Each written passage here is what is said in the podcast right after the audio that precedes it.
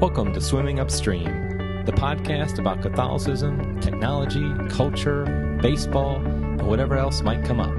I'm your host, Eric Sammons. Hello and welcome. Today I wanted to talk about a topic that uh, has been in the news a lot recently, and that is suicide.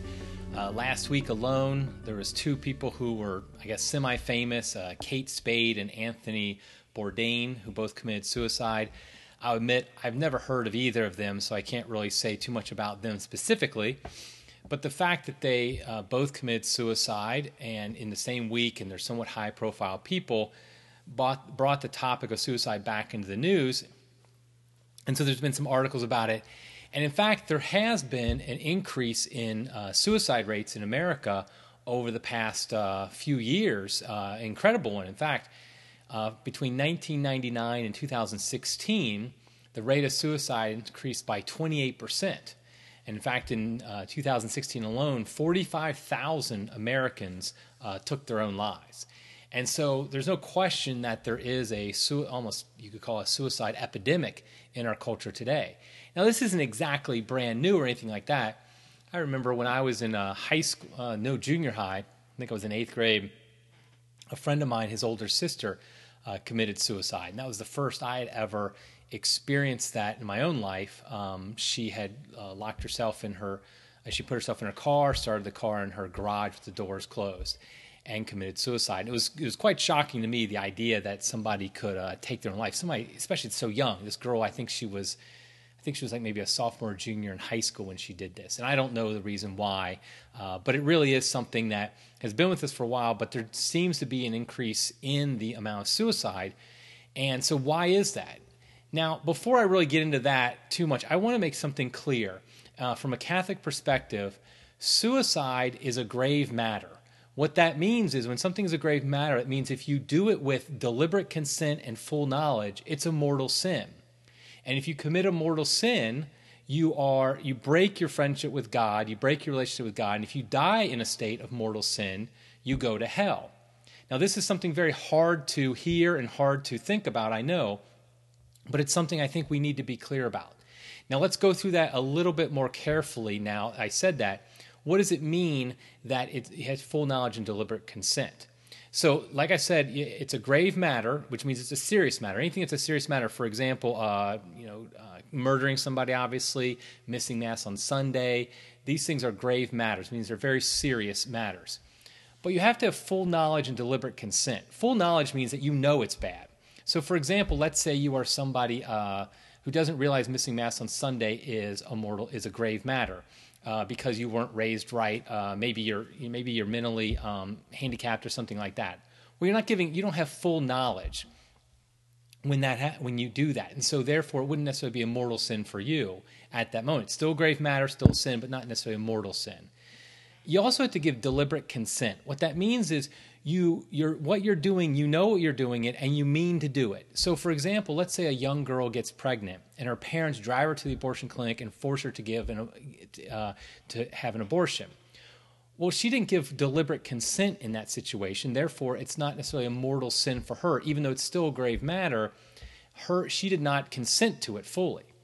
And so in the case of suicide obviously i think we, we know that a lot of times it might very well be the case that we don't have deliberate consent happening because the person might have a mental illness. They might not fully recognize what it is they're doing. But that doesn't mean it's not a grave matter. It doesn't mean it's not a very serious matter what they're doing. And it doesn't mean it's not necessarily, in some cases, it is a mortal sin because we don't necessarily know in each case whether or not the person had mental illness or thing, anything like that. So I think we always need to be very clear up front that suicide is something that is very serious, very grave, and it's something to be obviously we should always um, avoid and, and, and, and, encourage people to avoid for obvious reasons, but also just because of the fact that it is it can potentially be a mortal sin, and in fact, it's probably in a way almost the worst of the mortal sins because there's such little chance for repentance. Because obviously, if you kill yourself, there's only maybe an instant or something where you could have a repentance. Whereas other mortal sins, if you commit them, you at least have a chance in most cases for repentance. And so let's um, be clear about that first. Secondly, if you look at what people are blaming for, I, I, blaming for this rise in suicide rates, I saw, of course, who else gets blamed but Trump. And, you know, if people know who have followed me, I'm not a huge Trump fan, but I also am no fan of the constant let's blame Trump for everything. Supposedly because Trump is cutting certain services uh, for the mentally ill and things like that. Therefore, it's Trump's fault that people are committing suicide. And, you know, that's just ridiculous to think that. The idea that we point the finger at the government for every single problem in our country is just ridiculous. Like, they didn't solve it, they didn't do enough. I don't think that's really, it's much more a cultural thing that we need to look at rather than let's point the finger at our leaders, but instead let's point the finger at ourselves, at our culture, and what we're doing. Others say that it's just simply mental illness, that it's only mental illness. The only person, people who commit suicide, it has to be mental illness. But I think that's a little too simplistic as well because I mean, you could say maybe that we just have a rise in mental illness today because the, if the suicide rates are increasing, and if every suicide is caused by mental illness, then perhaps you know you'd say mental illness is rising. Okay, perhaps, but why is mental illness rising? Is it because of the way we eat? Is it because of I don't know the way we're raised? Is it uh, you know there's a lot of different factors there. If it's if it's simply something in the mind, something uh, psychological, physiological, something like that, then why is there a rise in that? I think that's too simplistic to say that. Clearly, there's a case of mental in, in, in, one sense you could almost say every suicide is a case of mental illness in the sense that if you want to kill yourself something is mentally off. I get that. But i do think the culture that we live in does give rise to an increase in suicides makes it a more acceptable situation. I think we need to recognize that. Because i think honestly we are creating a, a culture of hopelessness hopelessness in our in our in our society where people feel hopeless about the future. They feel hopeless about who they are. They feel hopeless about where we're going as a country where we're going as a world. They feel hopeless because they're given all these lies about how they're supposed to live what's supposed to make them happy. They're told all the time oh if you sleep around you'll be happy. If you have lots of money you'll be happy. If you have power you'll be happy.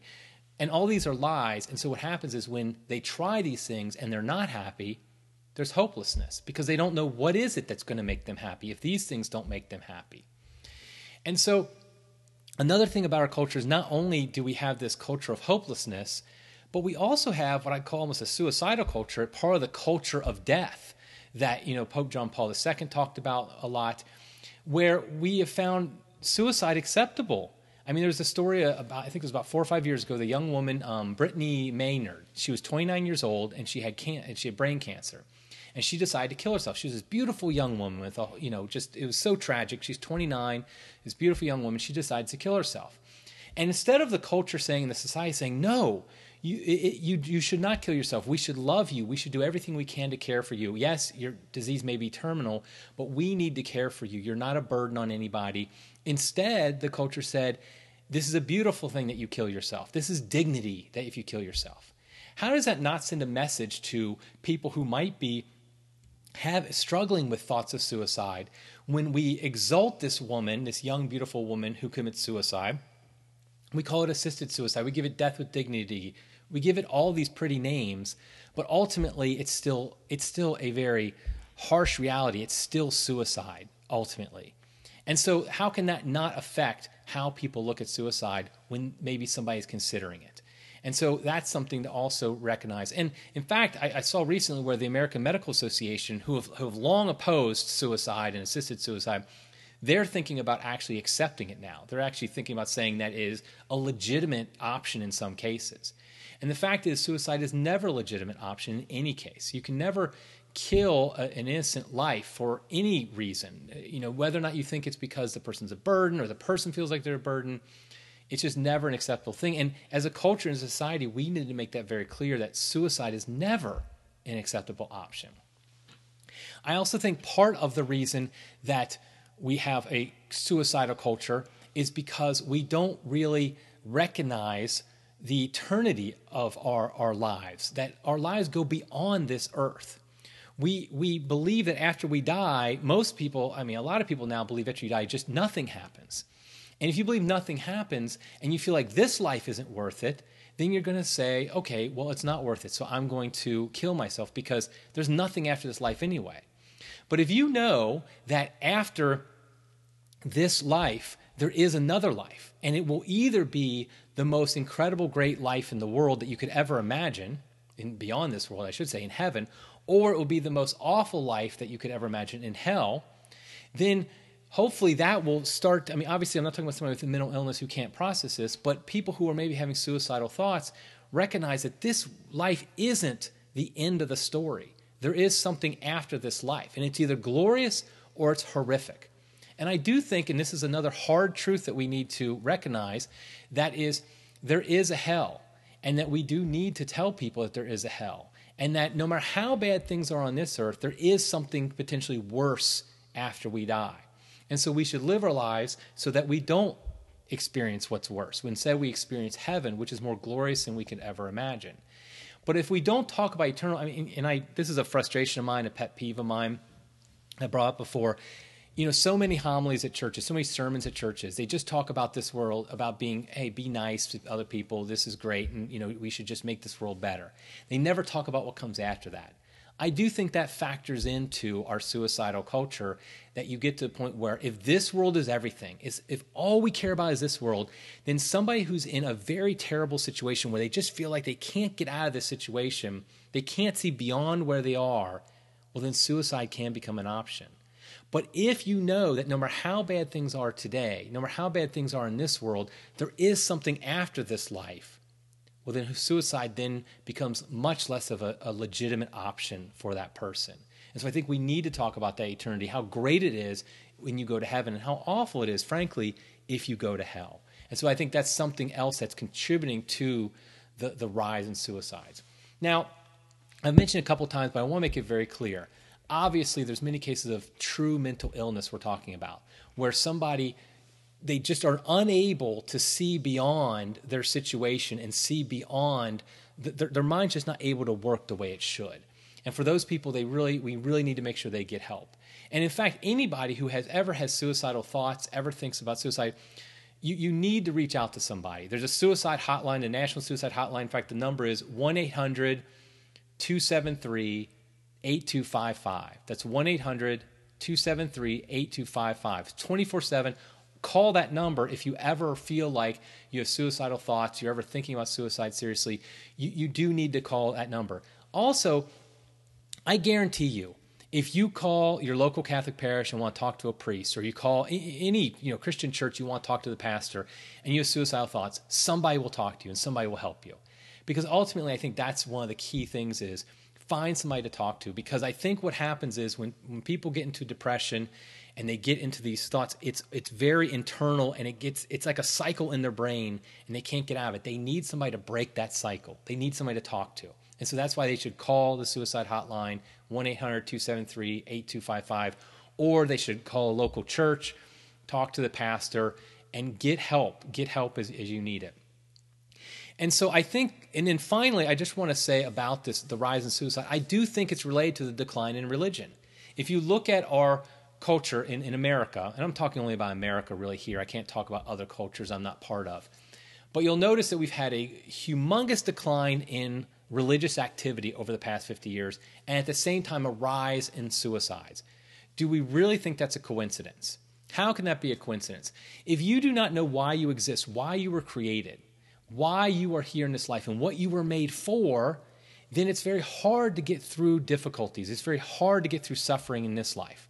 But if you know that your sufferings in this world are but nothing compared to the glory that we will receive one day in heaven, then it's much easier, maybe not even easier is the right word, word, but you can at least understand and get through the sufferings in a better way if you know these things. In fact, there was a reading I should have looked this up. I think it was on Sunday, a reading. Um, I think it was from St. Paul, where he talked about he compared the mine, what he basically called like the minor inconveniences of this world. And remember, St. Paul went through some significant sufferings, and he calls them like minor inconveniences compared to the weighted glory that awaits us.